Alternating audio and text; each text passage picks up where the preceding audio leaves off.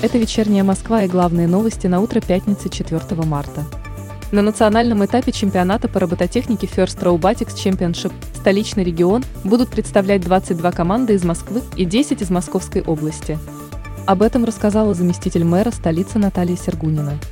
Она отметила, что заключительная часть соревнований пройдет с 18 по 20 марта в экспоцентре.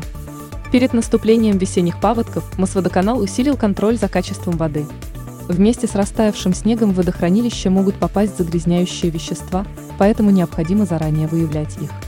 Специалисты исследуют воду в реках, их притока и в приплотинной зоне водохранилищ.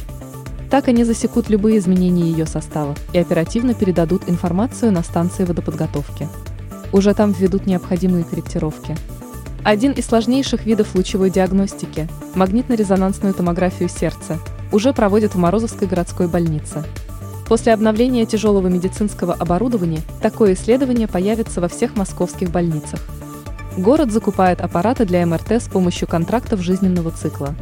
Уже закуплены 9 таких аппаратов, которые в ближайшие два года отправятся в столичные учреждения. Соответствующая информация опубликована в новостном агрегаторе СМИ-2. Специалисты начали реставрировать особняк XIX века на Садовой Самотечной улице. Дом 14, Строение 1 занимает посольство Ливанской республики. В процессе работ было найдено место, где изначально располагался камин Микула Селениновича Вольга работы Михаила Врубеля. Объект выставлен в Третьяковской галерее. Камин создан в шести экземплярах по мотивам былины о князе Вольге Святославич и богатыре-землепашца Микуле Селениновича. Пять из них были декоративными, и только камином в этом доме пользовались по назначению, отапливали дом. Вместо реальной печи на ее месте установят копию. В Москве и Подмосковье ожидается облачная погода с прояснениями. Местами возможны небольшие осадки. Днем в столице температура воздуха составит от 0 до 2 градусов тепла, а ночью столбики термометров опустятся до минус 5 градусов.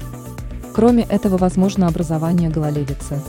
В этот день в столичном регионе будет дуть северный ветер, а его скорость составит 6-11 метров в секунду. Однако порывы могут достигать 17 метров в секунду –